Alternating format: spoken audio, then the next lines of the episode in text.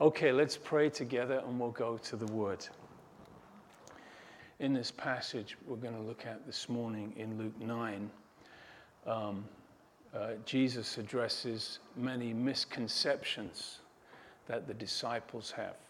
You can see that they are lacking in understanding and they are lacking in faith, and they don't quite understand what is happening and Jesus speaks and he addresses these misconceptions. And as we go through this passage today, uh, I, I, you know, believe it will be helpful for us. So I'm going to read a few verses from the passage, Luke 9 44.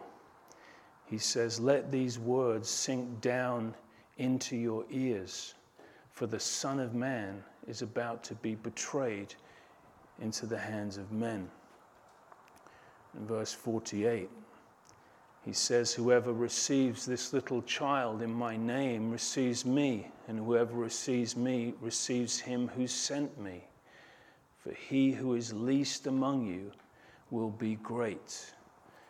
Verse 50 Do not forbid him, for he who is not against us is on our side. Verse 55 You do not know what manner of spirit you are verse 60 Let the dead bury their own dead, but you go and preach the kingdom of God. So, Father, we pray once more for your word to be blessed to our lives. And just we ask for your presence, your anointing, your ministry. In Jesus' name, amen. Amen. Okay, the book of Luke. We are now in chapter 9. There is a turning point in chapter 9. Chapters 4 through 9 have had a focus on the public ministry of Jesus, the miracles demonstrating his power and authority over sickness, disease, um, the elements, and death itself. And the disciples have been watching and learning and this has been the centerpiece of their training so far to, to come to terms with who Jesus really is. And this was the question of the hour around Galilee and in the hearts of many. Who is this man? Because of his miracles, because of his reputation, some would say this is John the Baptist raised from the dead. Some would say Elijah or another prophet. And Jesus asked that all important question to his disciples Who do you say that I am? And Peter, leading that answer, says, You are the Christ, the Son of God. So the disciples came to, to clear faith and understanding we see in Matthew 14 33, where they say, Truly, you are the Son of God, you are the Son of the Most High. Before they had asked the question, Who is this? But now they make the declaration, You are the Christ, you are the Son of the Most High.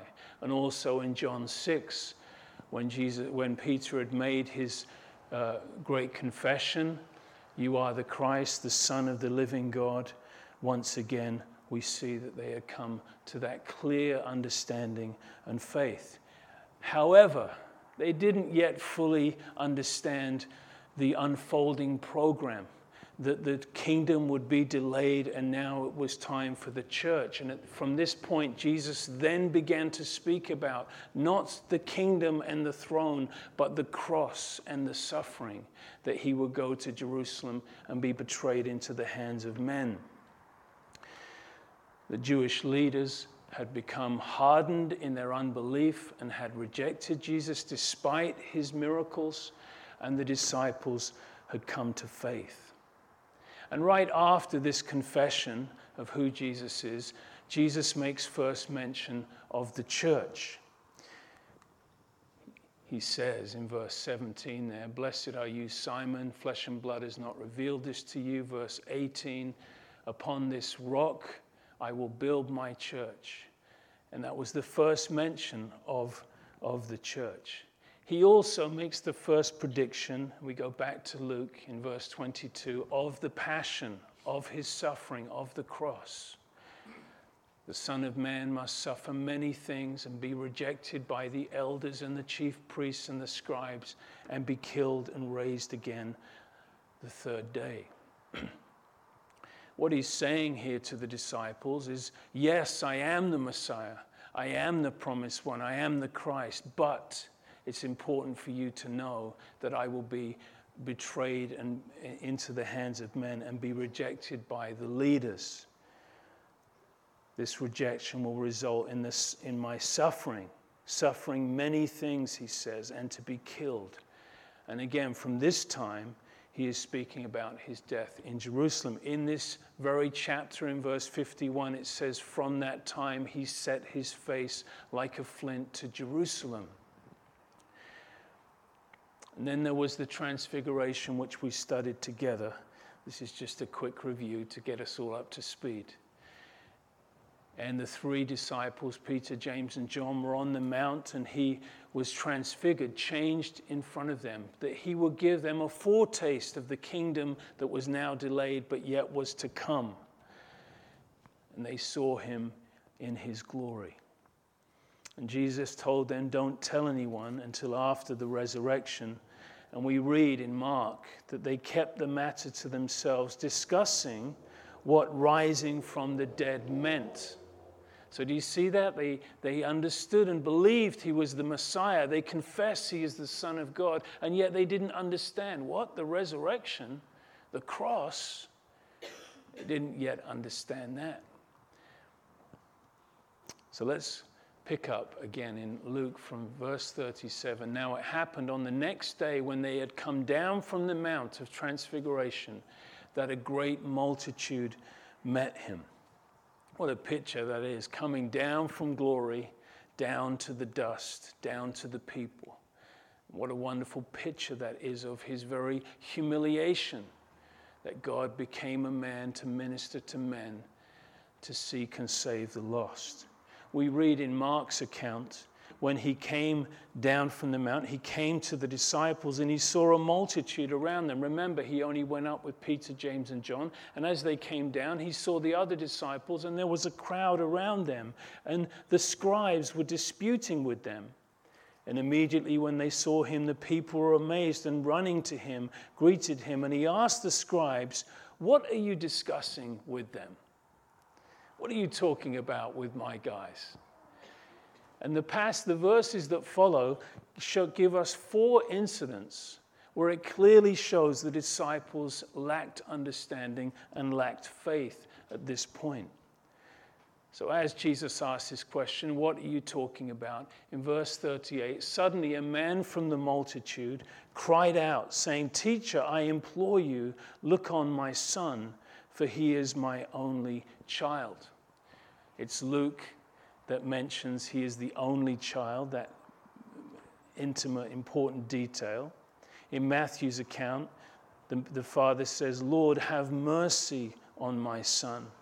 He has seizures and is suffering greatly. He often falls into the fire or into the water. Imagine the torment for the father for how this had gone on for, for so many years. In verse 39, it says, Behold, the Spirit seizes him, and he suddenly cries out, and it convulses him, that he foams at the mouth, and it departs from him with great difficulty, bruising him. Mark's gospel adds, it throws him down, he grinds his teeth, and he becomes rigid. We, we have great compassion for this father, and he, he says to the Lord, I implored your disciples to cast it out but they could not. And that's interesting because we remember before he had given the disciples power over all demons, that they were actually casting out demons and seeing people healed, but not in this instance. This instance would once again set the stage to show Jesus' unique person and power and authority. Jesus answered in verse 41, O faithless and or unbelieving and perverse generation, how long will I be with you and bear with you? Bring your son here. In Mark's account, it tells us when the Spirit saw him, the Spirit convulsed and, and the son fell on the ground and wallowed, foaming at the mouth. And Jesus asked the father, How long has this been happening to him? And the father says, From his childhood. Jesus wasn't asking the question for his own sake. He was sh- allowing everyone to know that this possession and this suffering and this torment had happened for so many years, that there was a demonic stronghold in this child's life, and Jesus was just about to set him free. Also, in Mark's account, it goes on. Um, he says, If you can do anything, the Father says, have compassion upon us and help us. And you hear the pleading, desperate heart of the Father. And Jesus says to him, If you can believe, all things are possible to him who believes. And immediately the father of the child cried out with tears and said, Lord, I believe, but help my unbelief. I think we identify with that verse, don't we? We are thankful for that verse is there. It gives us some understanding that we have faith, but we need faith. We do believe, oh Lord, but sometimes help my unbelief. That sometimes I am faithless, that sometimes I don't believe. Even in my prayers, sometimes I am lacking faith. We understand what the Father is saying here. Oh, I believe, but help my unbelief. Back to Luke. And as he was still coming, the demon threw him down and convulsed him, and Jesus rebuked the unclean spirit and healed the child and gave him back to his father. Again, Luke notes that, that detail of compassion that Jesus gives the son back to the father. In Matthew's account, it says Jesus rebuked the demon and it came out of the boy and he was healed at that moment. In Mark's account, it says he rebuked the unclean spirit, saying, Deaf and dumb spirit, I command you come out of him and enter him no more. And the spirit cried out, convulsed him greatly, and came out of him. And the boy became as one dead, so that many said, He is dead. But Jesus took him by the hand and lifted him up, and he arose.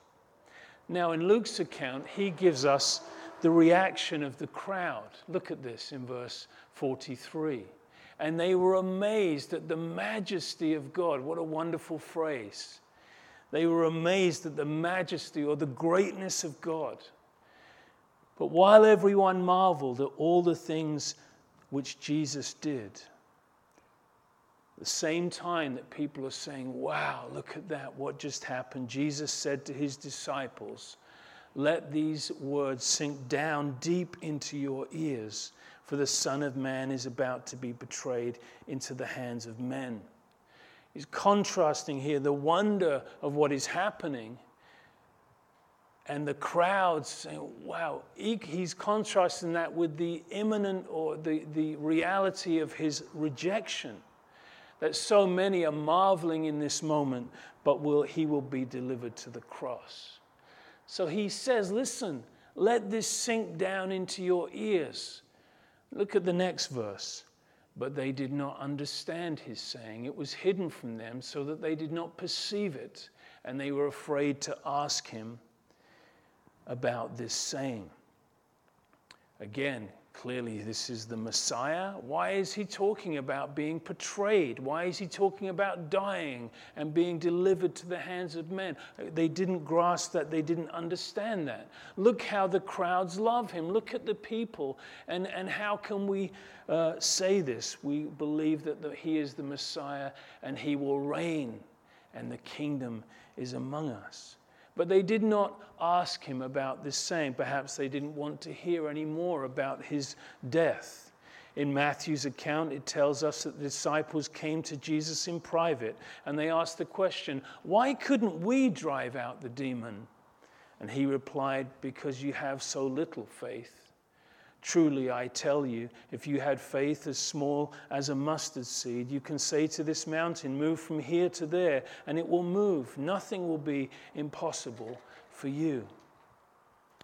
Verse 46. So, with the disciples' misunderstanding and misconceptions and not understanding what was happening, and thinking that the kingdom was here, okay, the church, okay, the resurrection, what's he talking about? And then they ask this question, verse 46, asking which one of them would be the greatest. Perhaps we feel a little bit embarrassed about that question as we read it, for how that is easily found in the hearts of men completely missing the point of the one who came to serve, and they are talking about who, which one of them will be the greatest. You're like, oh, please. It is embarrassing. In Mark's account, Jesus, they, they're walking and they are, his disciples are arguing, and he turns to them and he says, What are you arguing about? And it says, They kept silent because they had disputed among themselves who would be the greatest. In other words, they had shame. They did not want to admit, oh, you know what you're talking about? They didn't answer him because of that. This comes in the contrast to the beautiful humility we find in the life and the heart and the ministry of Christ. They are still thinking in terms of the kingdom. Jesus, perceiving the thought of their heart, he took a little child and he set him by him. Jesus takes this child as, as an object lesson, if you will, to teach the disciples something. Mark's account says he took the child in his arms. And he uses this moment to teach two principles. Luke only records one of them, but in Matthew's account, he says, therefore, whoever humbles himself as this child is the greatest in the kingdom. First, he uses the child to say, you, your heart needs to be reflective of the heart of this child, the simplicity, the humility. But then Luke doesn't re- record that particular lesson. He highlights the need to care for another as you would need to care for this child. So he says in verse 48 Whoever receives this little child in my name receives me. Whoever receives me receives him who sent me. This attitude to accept, to welcome, to be inclusive, to love. In this society, you would normally give your honor to an equal or a superior or a leader children, socially speaking, were further down the bottom of the ladder, that they would serve, that they would be used to, to you know, bring in the water or something. Jesus turns the social pyramid upside down and he says, This is the essence of the kingdom that you would welcome this little child, that the doors are wide open for one and for all, that none are excluded. Those who would have the heart of a child are welcome and received. So, this is how he answers the question who will be the greatest? Look at this last phrase. For he who is least among you, all will be great. Well, he doesn't say the greatest, but he says will be great. This is God's estimation of what it means to be great. It means to have this humble heart and a heart that is, is accepting towards others. The lessons continue. In the next verse, we see they say to him, Master, we saw someone casting out demons in your name, and we forbade him because he does not follow with us. And again, you kind of like, oh, you know, they are disciples, they believe in you, but they're not with us. And they were casting out demons, so what should we do? And again, these verses address, you know, misconceptions and divisions that we see even in the church in the 21st century. Reveals the attitude of rivalry, of jealousy among the 12. They follow, but not with us. And Jesus says, Do not forbid him, for he who is not against us is on our side. And in this, in this passage, if you would take all the disciples' questions and misconceptions and put them together, and then you put together Jesus' answers and how he corrects and addresses them, there are such valuable lessons for every one of us. The disciples said, Forbid. Jesus said, Leave him alone. And in, in sadly, in, in Christianity, there is a lot of division and exclusivity for various reasons.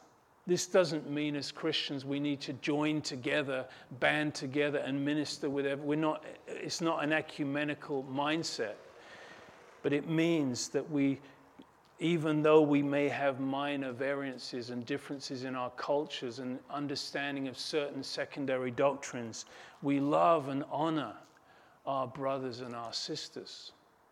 And they may do things differently to us, and we may do things differently to them but that's okay. It would be quite arrogant for us to think, well, we've got it right, but it's sad about them. No church has it 100% right. No pastor has perfect theology. No Christian understands all things. We are all growing on a journey, and we look to our brothers and sisters in other churches and say, okay, let's go forwards. We're doing what we can we have enough critics outside the church. Whew, I got a chill when I said that. We don't need to be criticizing our brothers unnecessarily. In Mark's account, says, he says, Whoever gives you a cup of water to drink in my name because you belong to Christ. Isn't that wonderful? Assuredly, I say to you, he will by no means lose his reward. Jesus is saying this, he's even speaking about rewards in the context of giving a cup of water, or let's say ministering, encouraging, praying for another brother and sister. They may not be with us, but they are our brothers and sisters. He's strengthening the idea of ministry between, or, or fellowship between uh, other believers. It reminds us of what Paul says in Philippians. Do you remember? There was a similar incident there in Philippians 1:15 where some preach Christ out of envy or rivalry or selfish ambition and others out of goodwill and out of love. And Paul's conclusion is this, what does it matter? That's what he says. The important thing is that in every way, whether from false motives or true, Christ is preached, and because of this, I rejoice. Now, of course, we would hope that Christ is preached and ministry is happening because of the right motive. But who are we to judge the motive of men? Let God do that. But Paul says, What does it matter if Christ is preached? We come to verse 51. And if you're a little bit tired this morning, just shake yourself for a moment, nudge your neighbor, say hello, hallelujah, we're in the house of the Lord, this is why we came. Verse 51 It came to pass, when the time had come for him to be received up, that he steadfastly set his face to go to Jerusalem. Luke 9 51. Again, this brings this our focus on this turning point after his public ministry and his rejection by the Jewish leaders and the people as the Messiah. Now he is looking to Jerusalem, he's looking to the cross. And the rest of the book really is Jesus' journey to Jerusalem, not unlike Paul's journey to Rome, right? The last portion, those, those chapters at the end of Acts. Paul is now looking to Rome, Jesus is now looking to the cross. Verse 52 He sent messengers before his face, and as they went, they entered into the village of Samaritans to prepare for him, right? Apparently, to arrange for them to stay overnight as they would travel from the south to the north, as they would travel uh, uh, from, from Galilee to Jerusalem, sorry, from the north to the south. And um, Jewish pilgrims were normally not welcomed by the Samaritans, of course they had different beliefs and they didn't have anything to do with each other. So, verse 53 says, They did not receive him because his face was set to Jerusalem. So, pilgrims en route to Jerusalem to worship were really not welcome. If you were on your way back from Jerusalem and you're passing through, that was okay because you're leaving. But if you're on your way, you were not welcome.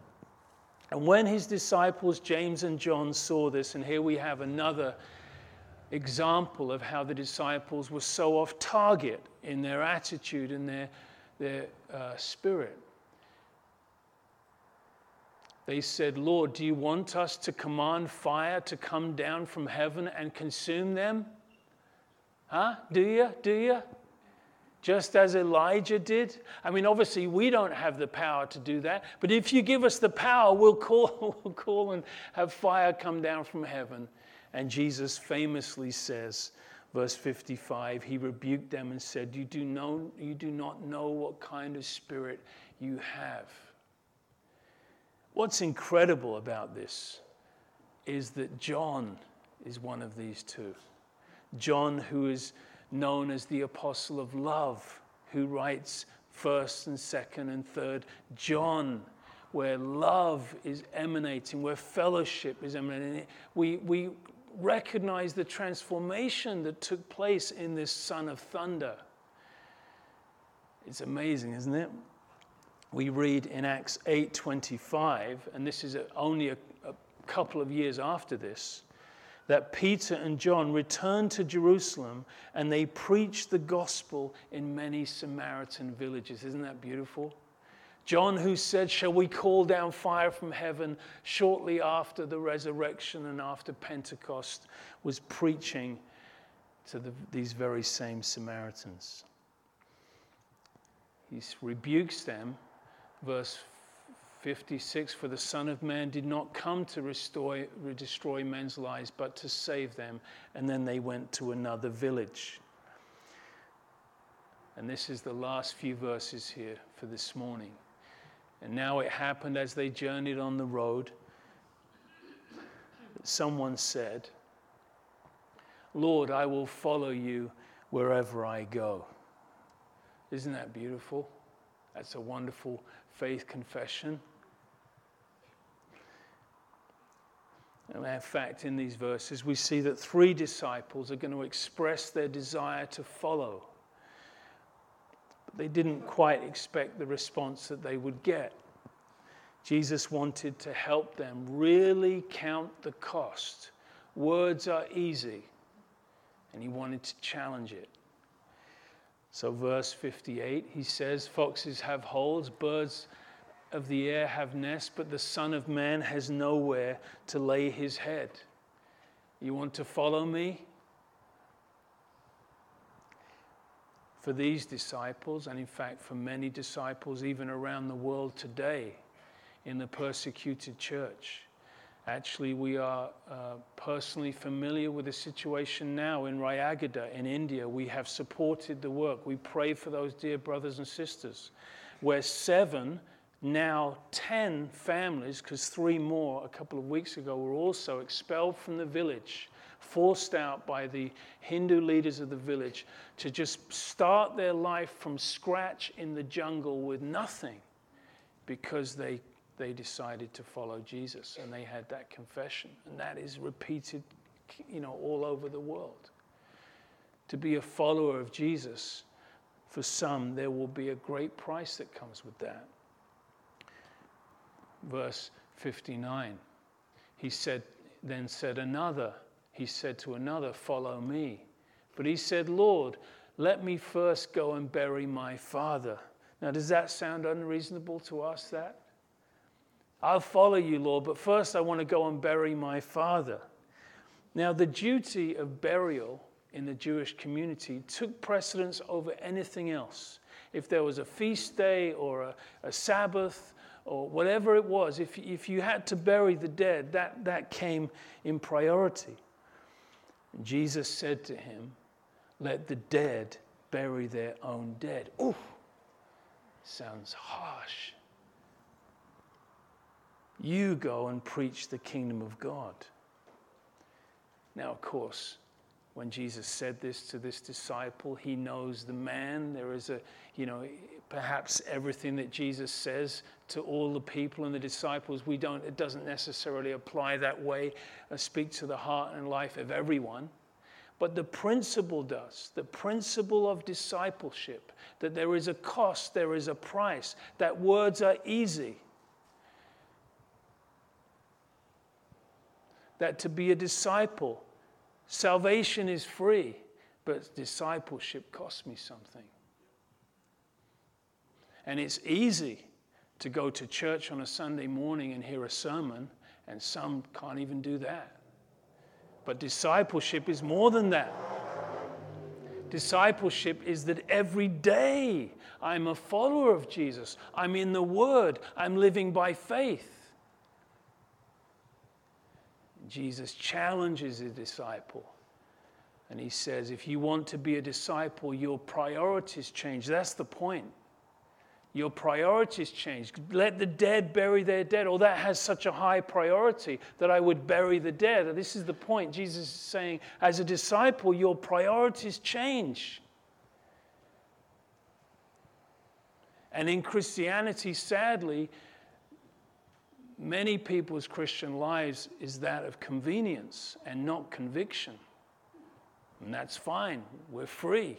And no one, no one is our judge. But Jesus says, if you want to be my disciple, it comes with a price. You know, and lovingly, the way he spoke so harshly to that disciple, that's an expression of great love and grace to that disciple. He didn't just want to say, Oh, yeah, great. Yeah, follow me. No, he wanted to challenge him.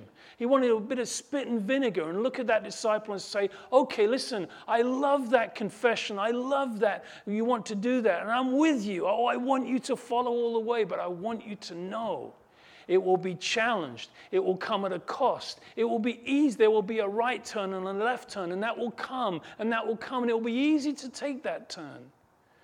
Oh, but if you follow me, there is great reward, but you have to make some hard decisions sometimes. That's the point. Verse 61, this is the last disciple that asked the question. And by the way, it's only Luke that records this third uh, conversation.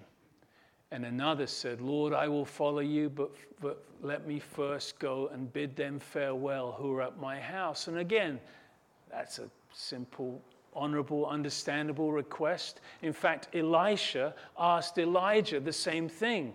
When Elijah, he was going to follow Elijah, and he said, I will go and say farewell to my family. And Elijah let him do it.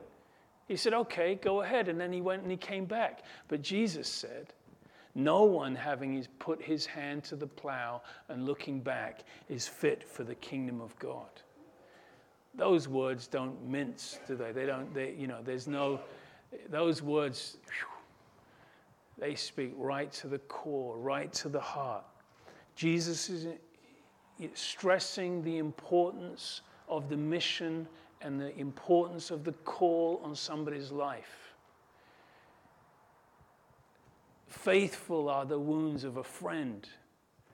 You know, these hard words that Jesus speaks to his disciples, or the hard words that we sometimes hear and read and think about that are in the scriptures, are here to challenge us because we all have a baggage of flesh. We all know what it means to be tempted and to compromise and to choose my flesh. And the, fle- the, uh, the spirit is willing, but the flesh is weak. And sometimes I have to drag my flesh to the cross and I have to die, not sometimes, but many times and repeatedly and daily luke 9:23 daily take up your cross and follow me if you want to be my disciple.